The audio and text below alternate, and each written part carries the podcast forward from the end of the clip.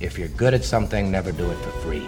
You're my older brother, and I love you. But don't ever take sides with anyone against the family again. I bought Welcome back. We are the Podfellas, and thanks for listening to our entertainment podcast. I'm Myron, and joining me each week is Will. How's it going, everyone? Each week, we'll provide a film or TV review, followed by a deeper dive into a related topic. Today, we'll be providing a review of Bad Boys for Life, and we're going to follow that up with a look back at our favorite Michael Bay moments. He uh, didn't direct this film, but uh, if you look close enough, I think you're going to be able to see him in it. It's actually pretty obvious, but uh, uh, uh, they played the moment for humor, which you know I thought it, it, was it was a good gag. I thought it was endearing. I thought it was like a nice little Easter egg, you know? Yeah, just kind of cool. Yeah. Anyway, we were supposed to record this um, last week when we were in Miami, but we had to uh, evacuate our hotel room sooner than expected. Anyway, I know this was your first time in Miami. What did, what did you think of the city? I think it was interesting for my first time on the first day to experience the coldest day in nine years in Miami to the point where I wish we would have experienced it, but we only saw it on the news where iguanas were literally frozen and falling from the trees. Yeah. I remember that um, blew my mind. Yeah, so we we stayed on South Beach, and uh, you know I had these images of like you know club music playing, and us like you know hanging out in the hot weather. Yeah, but They just no one was listening to it because it was too damn cold. And you and I were huddled no next to a space heater. It was pretty ridiculous. So- well, actually, uh, you know, even before that, we were in our in, in the hotel, and from our window, obviously, we see like neon lights and all these like you know lights going off, and and obviously, I didn't look out, but I was just like.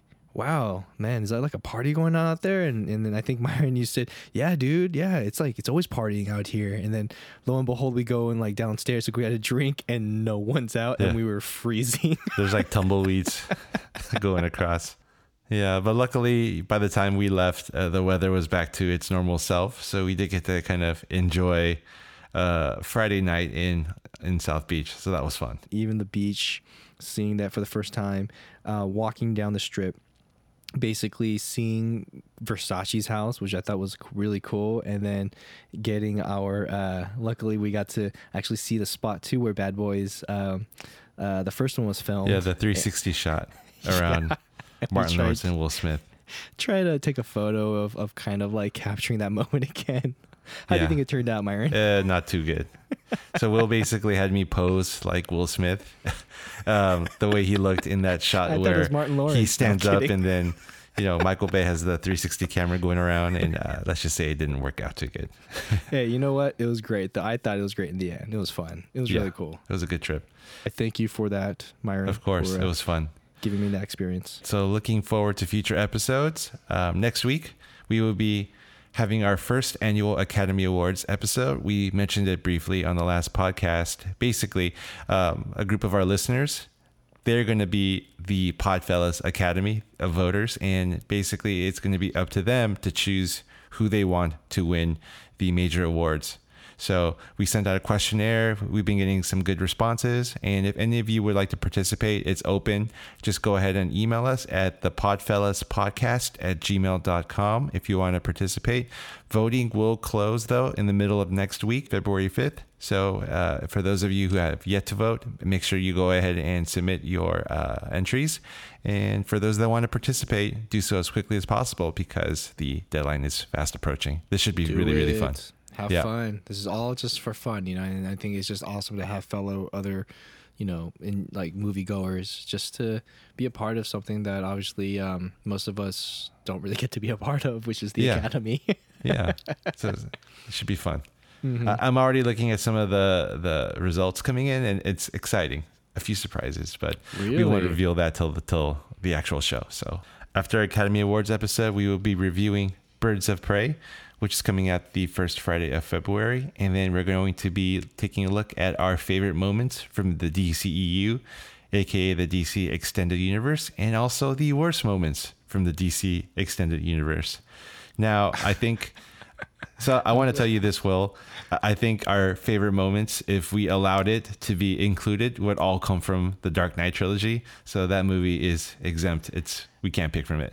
I I can't, you know, yeah, I, I'm totally fine with that because I, I honestly believe, as much as I know there are more worst moments from the DC universe as as their reputation kind of precedes them with the films that they've come, come out with, I honestly think that there are a handful of good, great amount of DC films and moments that that I enjoy. So I, I get it. Like, yes, The Dark Knight, you cannot go wrong with Nolan's um, his trilogy and whatnot. But trust me, you got. I I think Shazam was great. I thought um, Joker was great. I thought um, even I thought uh, Superman, uh, Man of Steel, that you know was great. Like I think there's there's other films out there. I know. Yeah. Like I I really did like. Good point. Wonder Woman was great. Wonder Woman. Yeah. Yes. Okay. So there's not. It's Yeah, not that there's some good all stuff. bad. Yeah. There's some good stuff. Good so. point. Good point. Mm-hmm. All right. So I also just had the chance to talk to Stevo. He is up at Park City, Utah right now, enjoying the festivities at the Sundance Film Festival.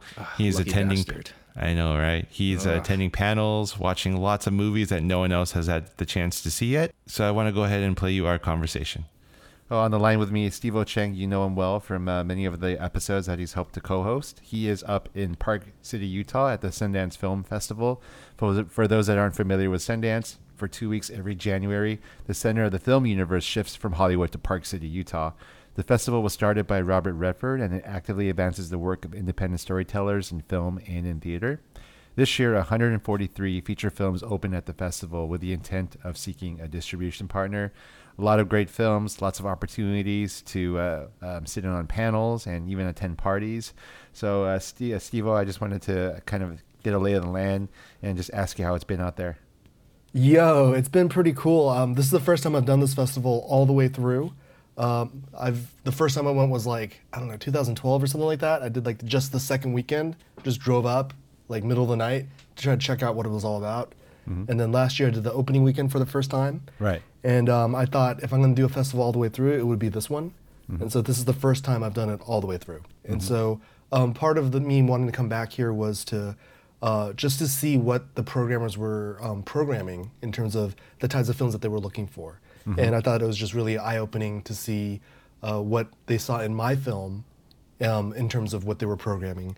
What are some of the more buzzed about films that are that are opening? Uh, what have you heard about it? Uh, what's kind of uh, been popular? What's everyone talking about up there? Right. So um, I think that uh, there definitely is some buzz on some films more than others. Um, Zola being one of them. Um, Bad Hair, uh, Never, Rarely, Sometimes, Always, Minari.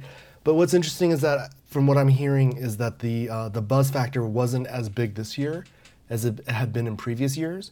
Mainly because it seems like um, a lot of the streamers buy up these movies before they even hit the theater, hit, hit the festival circuit. So by the time you watch the films at Sundance, a lot of them already have the Netflix or Hulu logos up. Oh, gotcha, gotcha. So a lot of the films that you're seeing already have distribution deals in place. Is is what you're saying? Yes, they've already been picked up. Yeah, and so very few of them really even you know were up for sale. You know, Mm-hmm. um, except for a lot of the smaller, obscure ones, maybe some of the more foreign ones, Mm-hmm. uh, foreign films. Th- those still, I think, are looking for a place. Mm-hmm. But yeah, like all the buzz films have already been swooped up. Gotcha. so, like, I know there's been quite a bit of talk about uh, Zola, which I believe the premise of that started from a Twitter post. Um, and also, I've heard a lot of good things about Minari from yourself as well as others. Um, is, so, what's the word out? Are these films going to be? I, I mean, in the past, I know that there have been some huge breakouts from Sundance. We look at like A Little Miss Sunshine, which came out of Sundance, uh, had a massive distribution deal, and ended up becoming nominated for an Academy Award. Is there any sort of film that you've seen, or have you heard any rumblings about a film of that quality that might be in the running for an award next year? Um, it's it's really hard to say because like the festival has changed since Little Miss Sunshine. You know. Sure. I think um, since uh, the Harvey Weinstein thing and um, the Me Too movement, Uh-huh. uh, Oh, the yeah. idea of inclusivity has been a huge deal for the film festival. Got it. And um, they've been trying to um, bring the uh, the gender gap. They're trying to close it in the past few years with the Mm-hmm. new direction from, um, I think, the programming heads. Mm-hmm. And so this year there were a lot more female-driven films. Um, I think that uh, some I, I don't know what the specific numbers were, but uh, they they were really close to bridging that gender gap. Something like Got it. just under fifty percent were I uh, female-directed films. Yeah, In- And so, but I think that uh, in terms of um, award-winning type of film, like uh, the you know the Oscars race and stuff, it's it's kind of difficult to say. You know, um, last year I felt like The Farewell was one of the strongest contenders right out of the gate, Sure. and and then this year it there was no film to me that I had seen anyway that really stood out in that way. Like Gotcha. Zola was really cool. It's about um, a pole dancer who gets tricked into traveling to Florida with a new friend to work the Florida nightclub circuit. But then uh, she finds herself in, trapped in the sex trafficking ring. So it's this crazy wild night. Wow. And so, and it's all based on a, a real uh, Reddit discussion or Twitter discussion. And um, it was really interesting because like the the style and uh, the way that the director approached it uh, was so fresh and new, given the dark subject matter, you know. Gotcha. But at the same time, uh, it feels really niche and dark compared to what type of films actually do well in the Oscars, if that makes any sense. sure. Totally. It's not something Yeah. very mainstream. Not the type of Oscar. Right, right. And I just want to give a shout out to Joi McMillon, who went to Florida State. Uh, Mm-hmm. I never met her personally, but apparently she, we went to film school together. Oh, okay. and uh, I wouldn't be surprised if she got nominated for you know editing on this one because it was really uh, eye popping and fresh. That's great. Is that the best film that you've seen at the festival, or is there any others that, that were better in your opinion? Well, it's it's so tricky because um, these Sundance films feel a lot different than you know Oscar bait films. You know, um, they they come from a very unique perspective, and um, the style is like across the board. You know, and so it's it's hard to say that, especially in this environment where you're at Sundance, where um, you're not competing against the huge Oscar type movies because these are all really small films. But I will say that some stood out more to me than others. Um, One of my favorites was uh, Jumbo, which is a French film, and it's about a um, it's, it follows a French woman who falls in love with an amusement park ride.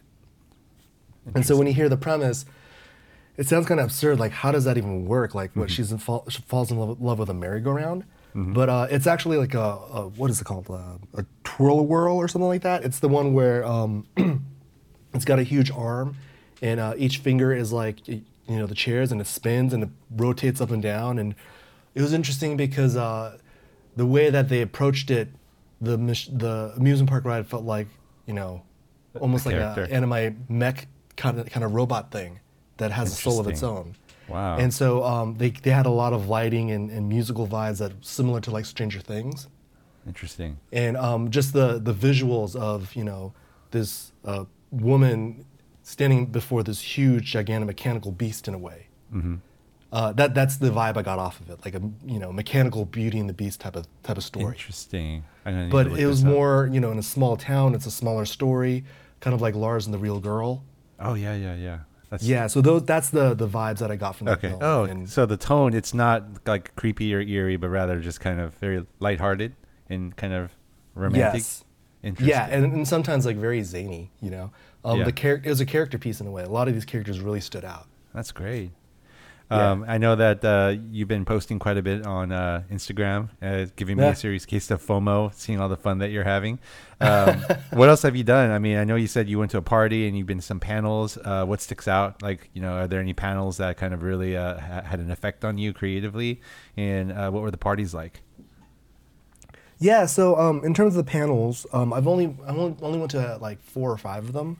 Okay. One that I was had a, high hopes for was a panel about TV writing. Um, there was a showrunner for Justified who tried to show us what um, a writing room would look like, and so that was very eye opening. Um, but it gave me a lot of vibes of a lot of different types of creative brainstorming rooms, if you will. Like I work in advertising a lot, and it, it reminded me a lot of that same kind of process. Just spitballing ideas, like there's a whiteboard, just jotting down ideas, and so I thought that was a really cool, um, insightful panel. And then um, beyond that, like um, I always love the uh, the director. Um, the director interviews. One of the films I really enjoyed was uh, Never, Rarely, Sometimes, Always. Um, This was produced by uh, Pastel, which is Adele Romanski and um, Barry Jenkins production company. And so the director, Eliza Hittman, um, she directed this uh, abortion tourism film about a couple teens from um, like uh, in, in rural America uh, trying to find their way to New York City to get the, the type of uh, care that they're looking for. And um, it just showed like the, you know, the earnestness and uh, the tension and the vulnerability of these characters, these young teen women, as you're trying to find, you know, um, help that uh, their state or their community can't provide them because one, they were misinformed. Two, um, their techno- their equipment just isn't up to date, and so it gave them like false readings and stuff like that. Regardless of what your viewpoint on it is, I just thought that it was really interesting to see um, the pers- the the danger and the journey that women across the world travel, not just you know in the U.S. but all across the world, to find the care that they need to find. That sounds very, very politically charged and depressing. but at Yeah, you would think time, that, but it was probably a in a very, very, relevant and um, very necessary movie. Yeah, yeah, it's it's definitely a, a conversation starter, you know, and I hope it doesn't you know lead into like a political debate per se. But uh, what I what I did enjoy about it was the the way that the that Eliza approached it.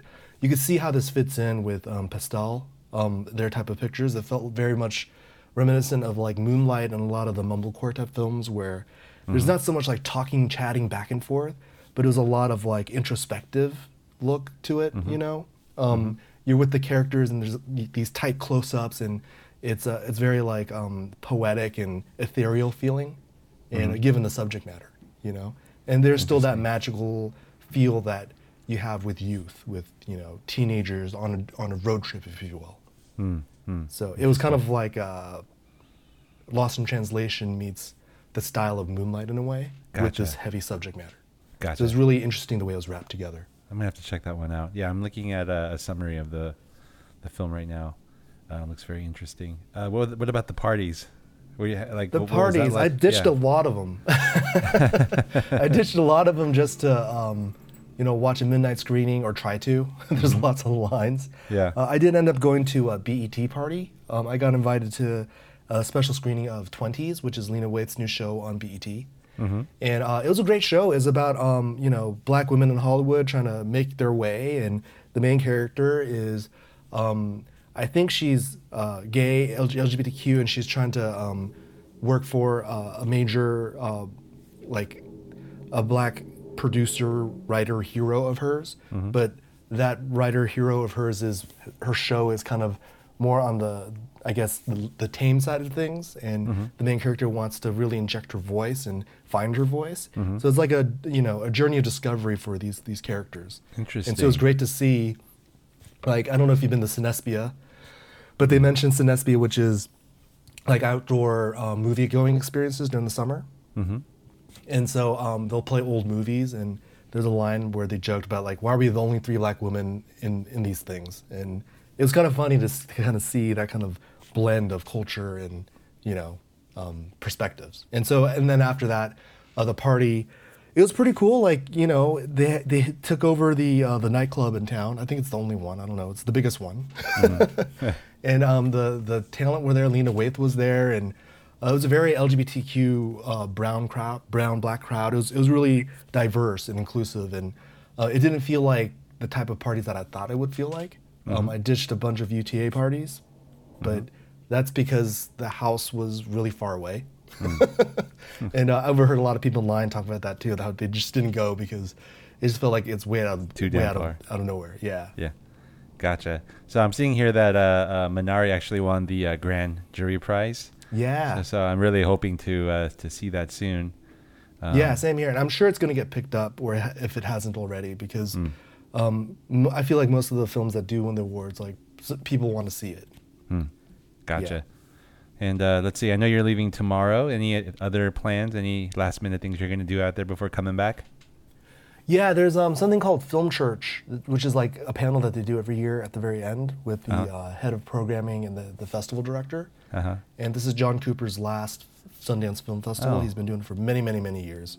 Wow. And uh, I've been, I, I'm just hoping to like see what that's all about. I've never been able to go to one of these, Mm-hmm. and so I've always heard good things about it. So I'm really curious to see what this is. That's great. Well, hey, uh, thank you so much for your time. I know it's been uh, crazy busy for you and uh, just dealing with the time change, trying to make this work to get on the line together. Hopefully next year you and I uh, will both have something, at least a short film in the uh, in the program. I think that would be fantastic to go. That'd be amazing. yeah, Yeah. As, as filmmakers, uh, I, and even if uh, we don't, I still really want to make my way out there at some point. Definitely a bucket list item for me. So Definitely, it's like such a huge eye, eye opener. Yeah. You know, once Yeah. you get the vibe and see how things work, it's it's so cool. yeah, yeah. Thank you so much for your time, and uh, I think we'll be talking to you soon, sooner rather than later, and uh, travel back Yeah. safely. All right, thanks, Martin. Thanks for Thank uh, recording this podcast. Yeah.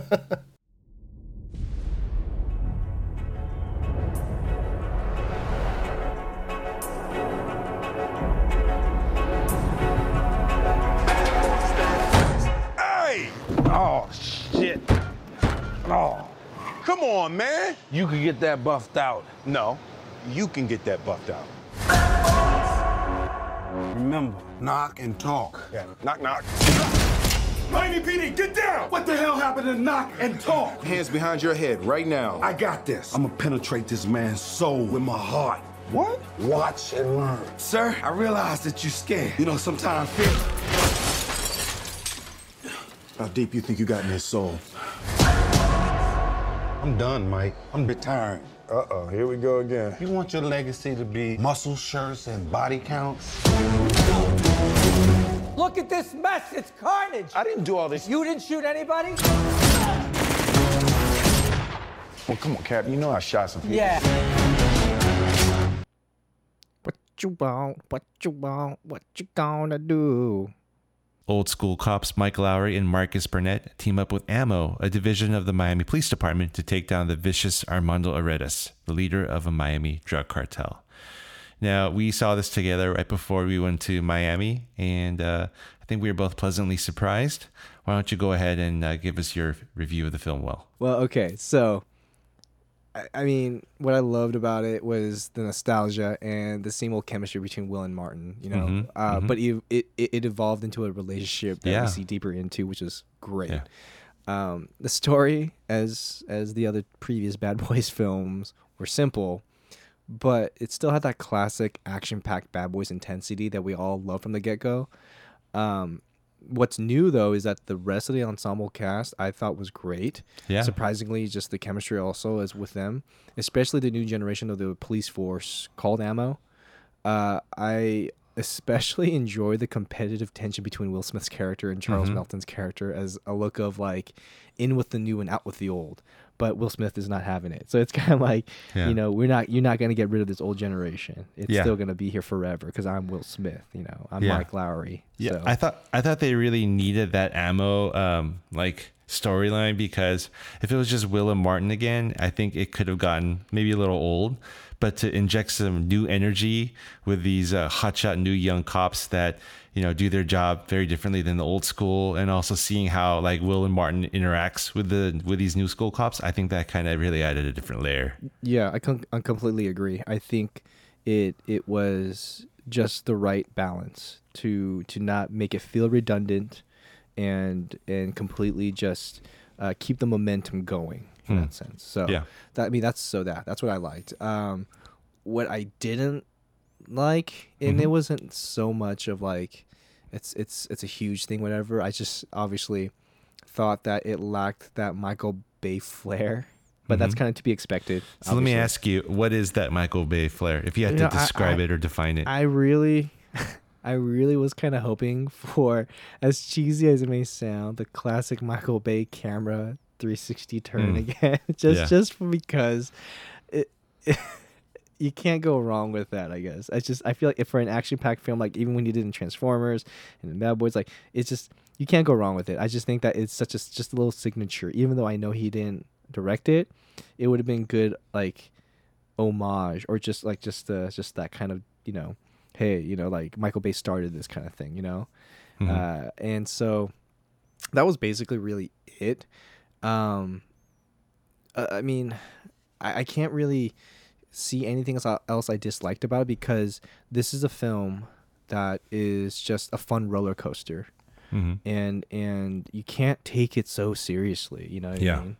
If we were taking it seriously, we would have to ask the question: How the hell is Martin Lawrence?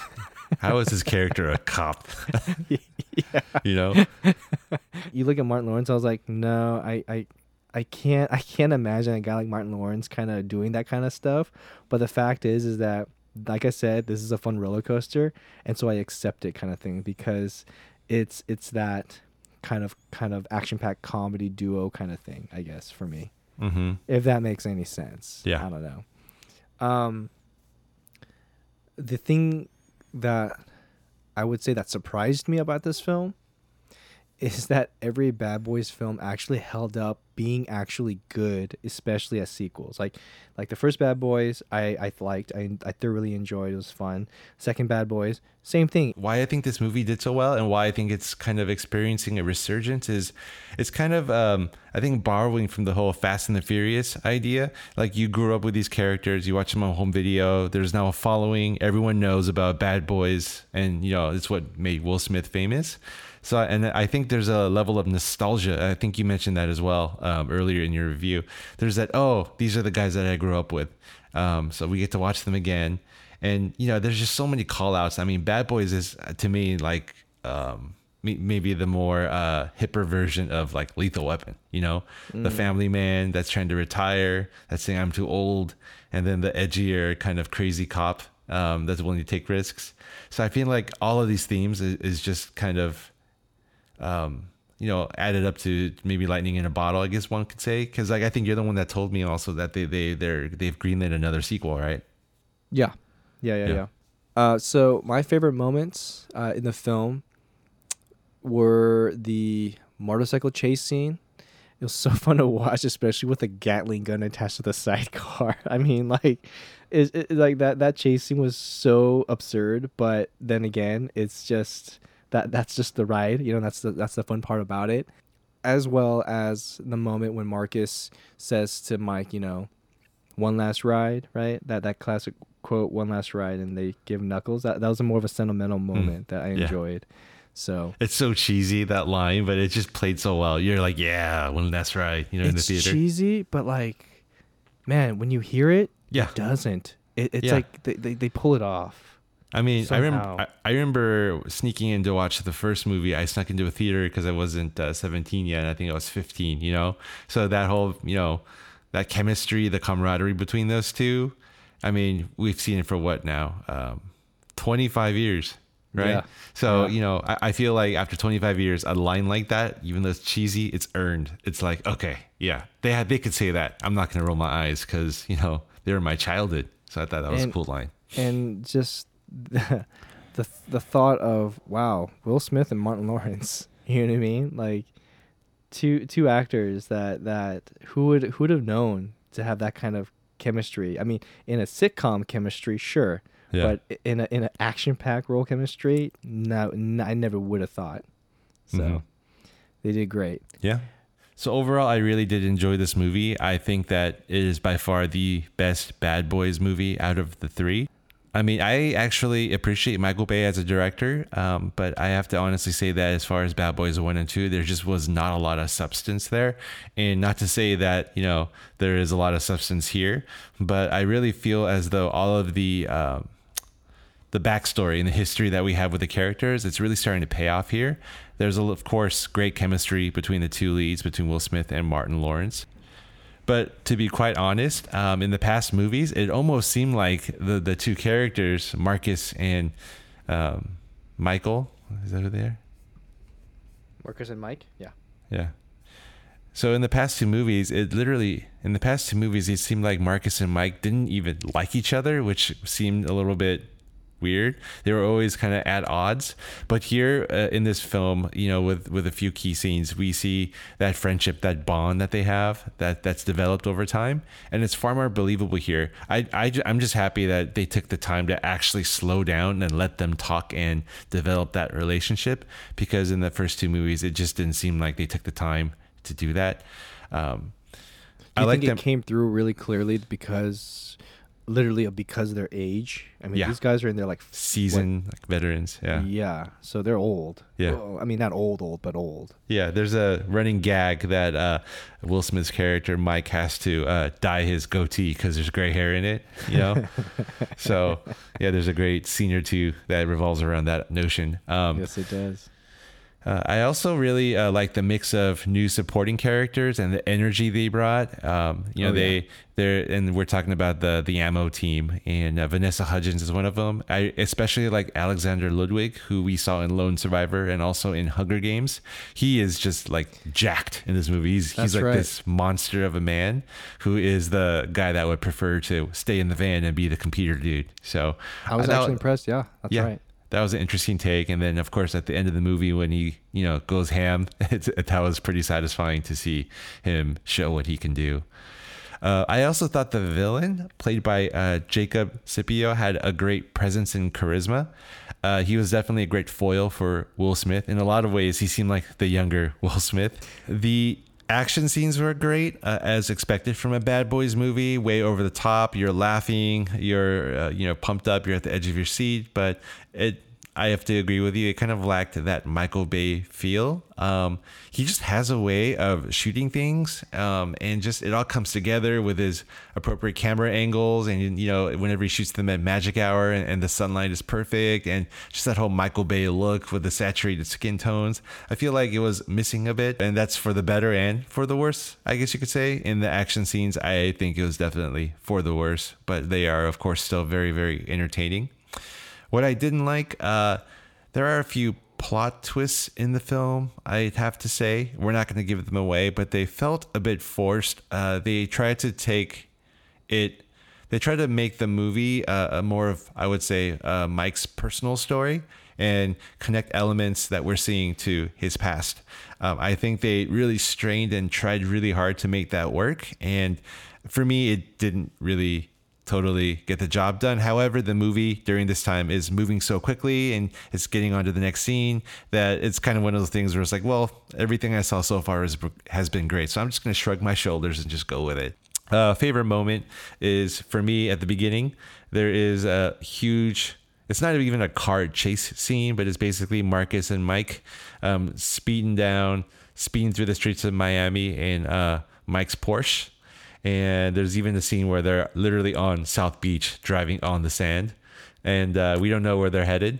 And then when we find the destination, um, you know, we find that that has no, absolutely nothing to do with police work, but rather it's a little uh, funny little family scene that that evolves from that entire opening car chase, or I would say car driving scene. Um, That- do you think that was kind of a Michael Bay moment?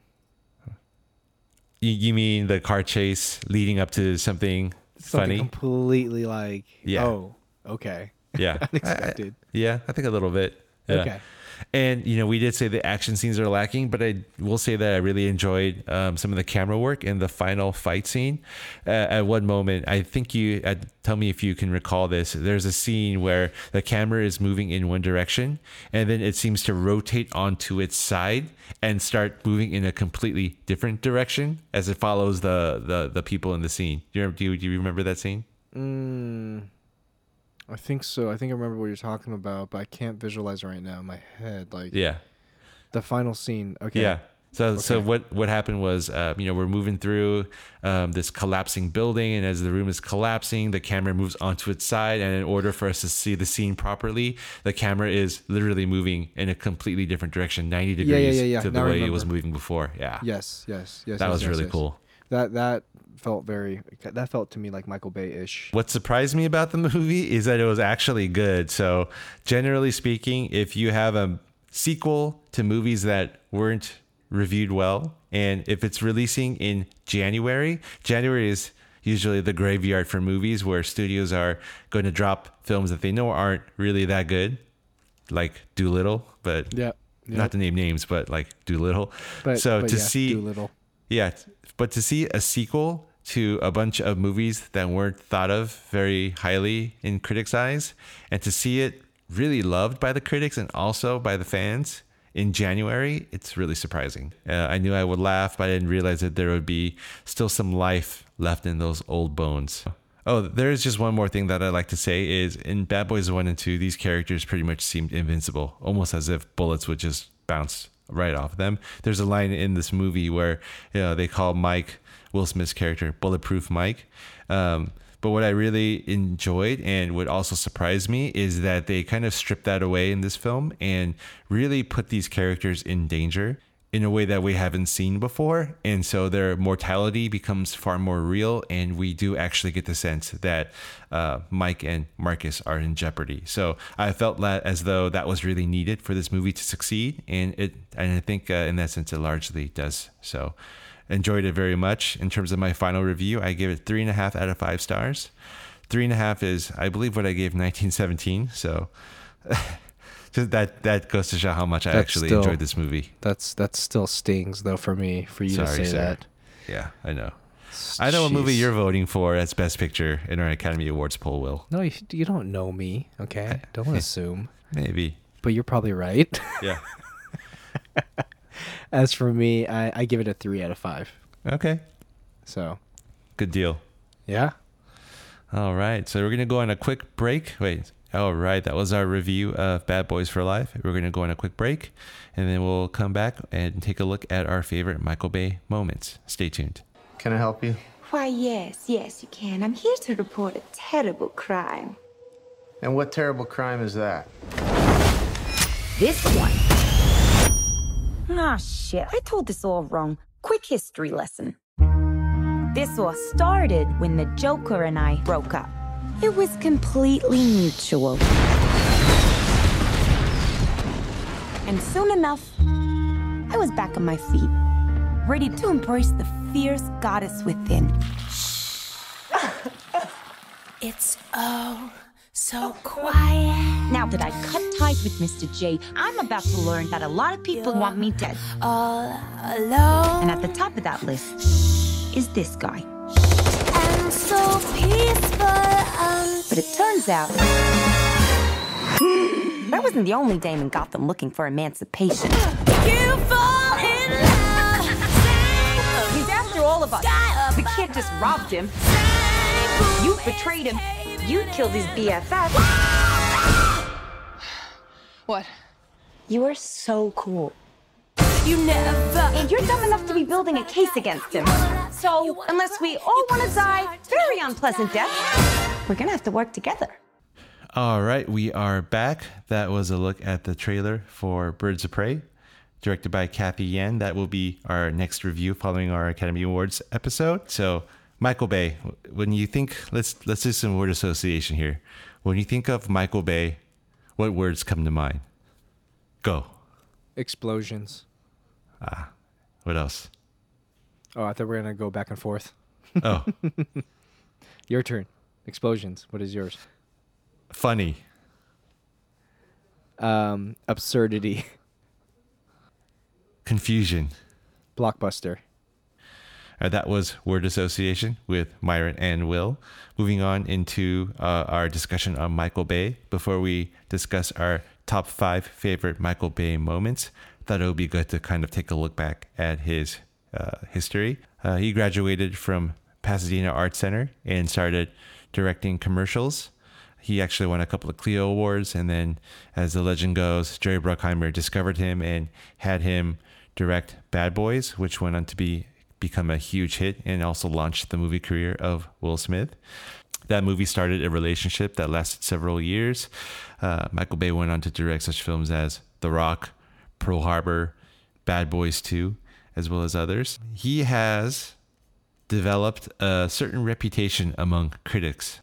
Looking at the Rotten Tomatoes reviews from the films that he's directed, it, they yeah, oof, they have an average score of 37%. Oh. And only one of his movies was certified fresh and actually liked, and that's just barely. As you guys know, 60% will get you certified fresh. Only one of his movies actually topped that, and that was The Rock. It's a little bit shocking, actually. Transformers is right on the border there at 58%. I mean, say what you will about Rotten Tomatoes. The truth of the matter is, if you got like 300 critics that all just barely gave a positive review of a movie, it would still get 100%. You know? It's just man, these Yeah. these ratings are brutal. They are brutal. My goodness. And I think some of these are highly underrated. Um, Transformers didn't even get 60%. Pain and Gain, which I really enjoyed, um, you know, was at a 50%. And of course, there are a few other movies that I thought were overrated. uh, Transformers: The Last Knight got a 15%. I think it should have had more, like a like a 5%. That movie was just awful. So let me ask you but this. then This- again, it's yeah. Transformers though. Yeah. Like you, it's a freaking cartoon about cars turning into robots. You know. Yeah. I mean, you can't take that seriously. Well, they did in. Transformers Part One. Did you like Transformers One? I, loved did. it. I Yeah. enjoyed it. It was great. So, looking at these films, um, have you seen all of these films? Have you seen every film that Michael Bay has directed? And what are some of your favorites? Funny enough, I've actually seen the the majority of his films. Crazy enough, I I, I didn't realize. Like, wow, Yeah. I, I saw I, have seen most of these. Does that make me a fan? I don't know. It's but- one of those things where it's like, um, oh, that new Michael Bay movie's out. I'm probably not going to like it, but I'm still going to pay to see it because I know at least I'll have a good time for part of it. You know? Now, now, now, funny enough, though, is that there are certain films where I didn't even realize it was a Michael Bay film. It was just one of those, oh man, it's Transformers, you know. But obviously, you people would know that that's Michael Bay. But that's that's one. But like Pearl Harbor, right? It was like I just love war films. And, Yeah. And I watched it, and I was like, I enjoyed it. Yeah, I liked it too. I had no idea it got a 24%. That's pretty, Uh, yeah, it's pretty harsh. It, it that's like yeah, these these are harsh ratings for sure. You know, the funny thing is, I feel like Pearl Harbor was Michael Bay's attempt at becoming like a legitimate director taken seriously. And then after, director. And then after that didn't work out, you know, I felt like he said, you know what, to hell with it. I'm just gonna. And he said, uh, he said as much. He said, I make movies for teenage boys. There's nothing wrong with that though. And Yeah. It's like he knows his audience, and he's gonna make movies that cater to that audience. As much as critics don't like him, I think he still will have no problems getting a film made just because of his track record. if you watch some of Michael Bay's BTS uh, scenes of of him working, right? Yeah. It he legitimately looks like he's having the time of his Yeah. life. Like he, looks like one of those directors where like he he is in he's just loving what he's doing. Yeah, I remember this this review of Transformers 2: Revenge of the Fallen. Uh, this person said, "Watching this movie is like watching paint dry while being hit over the head repeatedly with a frying pan." Oh, jeez. I know, right? You're like, "Ouch!" But then Transformers: Revenge of the Fallen was pretty bad, and it kind of felt that as though that was an accurate depiction of what was happening because nothing was really happening and you're getting bludgeoned over the head with loud sounds and just like flashing images and you're just you're just like what what am I even looking at right now? And you know what else I want to kind of talk about is his movies are surprisingly really funny. Like some of the funniest moments I've seen in film were in his movies. And I think Hmm. this is going to come up in our list of our favorite Michael Bay moments. Uh, and oh, I- I- you just yeah. reminded me another. Yeah, I, I, I when filling it out. Yeah, you did. You said you like Pearl Harbor. Um, one of my favorite scenes in that movie. It's going to be an hon- mention for one of my uh, for my top five Michael Bay moments. But it's the scene where Ben Affleck is trying to pop a Pop open champagne the- bottle yep, open in yep. front of the, the the hospital, and he hits himself in the nose. Um, So so damn funny. Transformers Part One, really really really funny. Shia is hilarious in that movie. Yeah. Yep. Yep. He does have really good moments and really good funny parts for sure. Yeah. As, oh, and obviously, it is part of both of ours, I believe, our top five. But yeah, Bad Boys Two, Reggie. Yep. Yeah. Yeah, we'll talk a little I- bit more yeah, about that later. That was just great. Oh my gosh. So, all right, Will, you go first. What is your number five moment? My number five is The Rock. The scene where Sean Connery rolling into a fiery furnace and to infiltrate and lo- unlock the door with the awesome line. I don't know why he gave me chills, but it was just so cool when he did it. Was when he said, "Welcome to the Rock," and I think it's just because of Sean Connery's voice, Yeah. being that the former James Bond that he was, Yeah. and just you know still suave and and whatnot. I love that moment. Uh, uh, it was just awesome. I love that moment.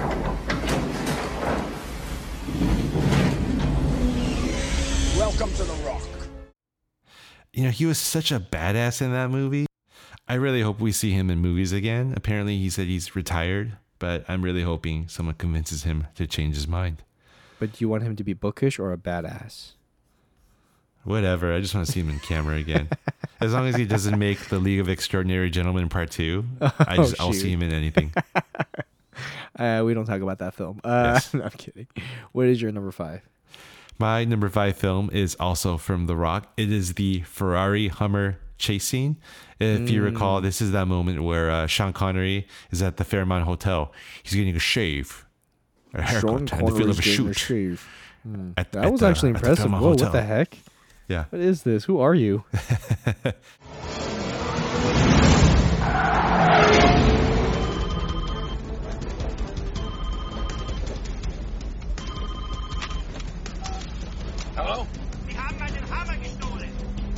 I'm only bordering your Humvee.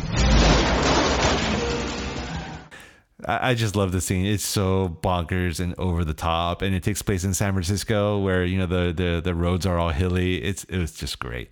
And then we see, um, you know, the whole reason why um, he was trying to escape is so that he can go try to find his daughter, Yeah. whom he hasn't seen in a very long time. So I thought that was a little touching, a little bit touching.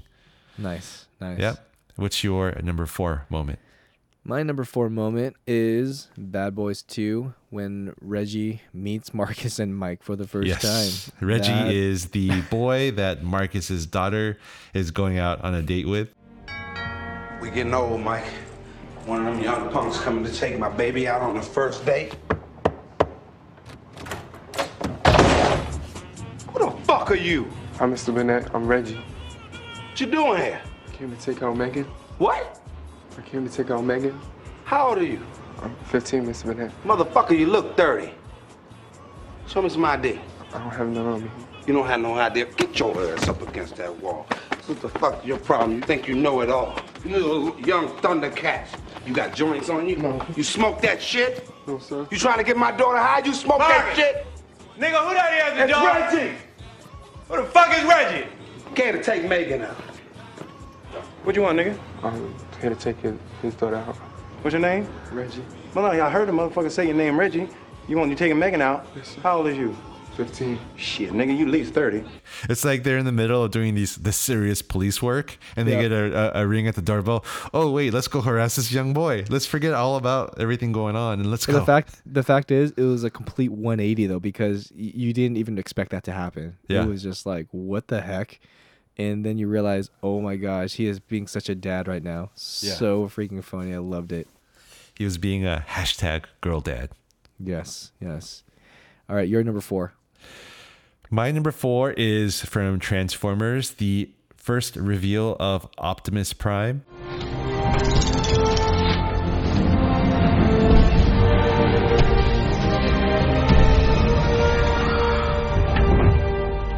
Are you Samuel James Witwicky, descendant of Archibald Witwicky? Yeah? My name is Optimus Prime. We are autonomous robotic organisms from the planet Cybertron. Essentially, the first half of the movie, we see little bits of robots here and there, but there's this big buildup because you know it's coming. At some point, we're going to get to see Optimus. And then we see his his truck pull up, and then he starts to transform right in front of Shia LaBeouf. And literally, the transformation takes about maybe 10 to 15 seconds. There's like a million parts that are just moving and and it literally goes on and on and on and on. It was it was like a pissing match where all the other robots can transform pretty quick and then we we're just like watching it. Whoa. And then towards the- moment. yeah. You got you got to milk that moment. And then towards the end of the transformation, as he stands up, you see the wheels, the bigger, the big rig wheels that are attached to his legs, they're spinning. And I'm just like, holy cow, who the heck animated this this moment? It's freaking incredible. All right, so what is your number three favorite moment? My next two are a bit sentimental. And even though I know Michael Bay is all about the show and, and the blockbuster, but my number three is actually Pearl Harbor when Rafe tells Danny as he's dying that he can't die because he's going to be a father. And Danny replies saying, No, you are. Hold on. Hold on. Hold on now. You're all right. I'm not. I'm not gonna make it. Oh, yes, you are. Yes, you are. Look at me. I'm so cold. I'm so cold. You're all right. Hey. You? Can you do me a favor? What? Can you let someone else write my name on the tombstone? You're not gonna die. Look at me. Listen to me. You ain't gonna die. You hear me? Danny. Danny, you can't die. You can't die. You know why? Because you're gonna be a father. You're gonna be a daddy. I was, I was supposed to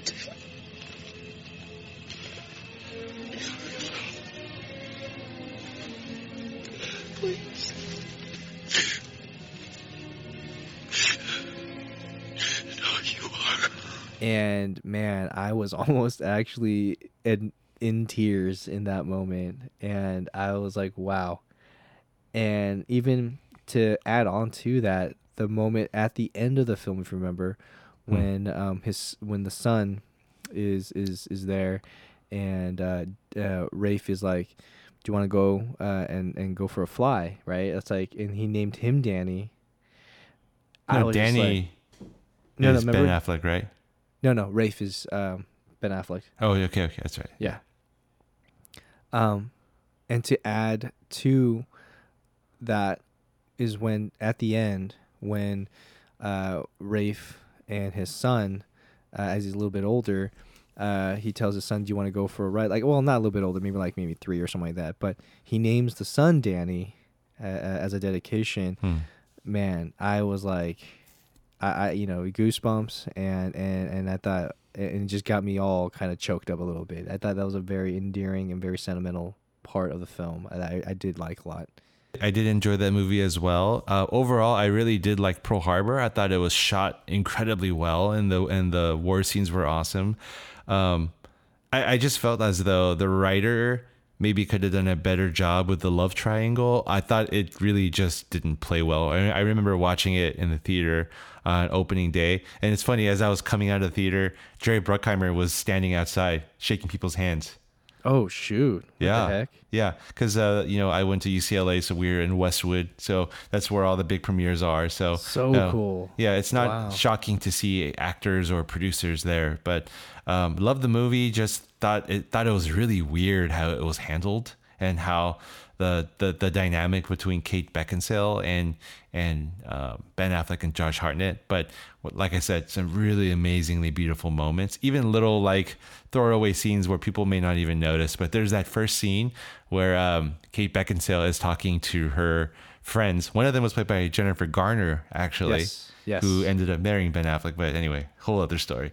But uh, she's telling them a story about this new boy that she's dating, and when she gets off the train, it's all smoky, and then you see Rafe, played by Ben Affleck, walk through the smoke in uniform. You know, you know that scene, Will?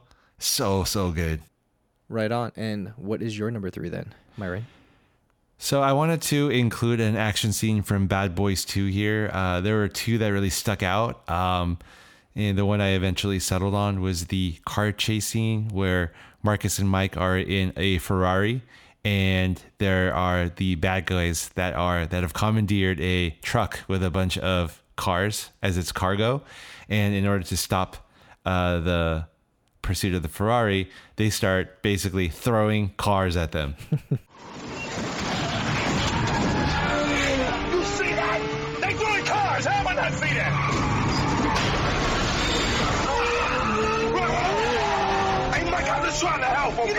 know, be real fucking helpful, Marcus. Just shut the fuck up and let me drive. Let's try that. they throwing cars at us. You know, it's that- insane. is that how it? They're throwing. I, I, I, I don't know, but anyway, you know what scene I'm talking about, right? That Will? sounded like a grumpy old sixty-year-old Will Yeah. Smith. That's throwing cars at us. but yeah, literally, there's men on the back of a big rig. I don't. So this scene is, I think, defies the laws of physics. It's not actually possible, and Of especially when the cars are let yeah. loose, Yeah. they somehow are tumbling to them at this perfect angle, which is impossible given the speed at which they're traveling and the way the car's coming off the big rig. But who the hell cares? It's a That's why we Michael watch it. That's why Yeah. we love it. That's why we love it. it. just doesn't make sense. We don't like we like things that don't make sense. Yeah, I remember watching this in theater. I was loving it. I was like, "Holy cow! Who whoever invented the idea uh, of this happening in a car chase is genius, and they're probably insane as well." But Yeah. uh, w- one hell of an action scene there. The So um, yeah, the other one that uh, didn't make my list is uh, that scene where Will Smith and Martin Lawrence they have their backs against the wall, and on the other side of the wall is a is a group of Haitian criminals, and then uh, they're ha- trying to talk and they're shooting at each other, and we are literally moving through the wall and rotating around, moving through the Mm. wall, rotating around to see what's going on with the bad guys and the good guys. That's right, that's right. That was a sick really scene. unique as well. Yeah. Yeah. All right, so that was my number three. What is your number two? So as I as I said, uh, another uh, sensitive and and more of a like uh, endearing scene. It is Armageddon, and it is the scene where Harry has to break the promise to Grace. Houston, we're out of here in T minus three minutes. Daddy? Hi, Gracie. Hi, honey. Grace, I know I promised you I was coming home. I I don't under, understand. Looks like I'm gonna have to break that promise. I am. I lied to you too. When I told you that I didn't want to be like you. Because I am like you. And everything good that I have inside of me, I have from you. And I love you so much, Daddy. And I'm so proud of you. I'm so scared. I'm so scared. I know it, baby. But there won't be anything to be scared of soon. Gracie, I want you to know AJ saved us.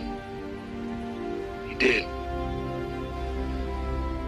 I want you to tell Chick that I couldn't have done it without him. None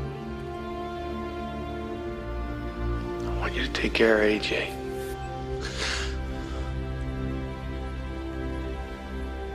I wish I could be there to walk you down the aisle. But I'll. I'll look in on you from time to time, okay, honey? I don't know. Maybe I'm just a softie, but I, I, I just again, as much as other scenes of Armageddon that were awesome, like the the like the moment when the like the second drill armadillo comes in, and then you see Bruce Willis putting his hands up in the air, saying "Yeah!" like everyone cheering, like that Uh-huh. ray of hope. But you know this this part of like where it was just done I, for me like man the tone the the the the rhythm like just just the whole flow of it did so well for me where it definitely gave me goosebumps again. It you know rose the hair off my back and and just that that talk between Harry and Grace and and just how I connected with that in a sense you know so well. And oh man it, yeah what else can I say? It was just beautiful. It was beautifully done. Hmm. so You know, if there's one thing I could say about Michael Bay is that he's kind of he's really an on the nose type director. Um, what I loved about Armageddon is that he's just so upfront with all the emotion and the shots. It's like you know that shot at the end of the movie when the the oil drillers have succeeded. It, there's like an American flag flying and there's like kids running around the street corner in slow motion and it's just like okay this is all really just very deliberate and just in your face but I still love it you know So yeah, that was my number two. And uh, what is your number two? Going for you. My number two is the final fight scene in the first Transformers movie. Um, I believe in the film, the city is called Liberty City. It's a fictitious city, but basically, this is really just an absolute orgy of robot war. It is just insane with all of these robots just transforming and fighting and launching missiles at each other. And then you got Optimus Prime and Megatron. Um, you know, fighting on top of buildings, and then you got Shia LaBeouf running around with the Allspark. Uh, it's just amazing. No matter what happens, I'm really glad I got in that car with you. Stop! Get to the building! Move! To stop the consumption! Cover fire!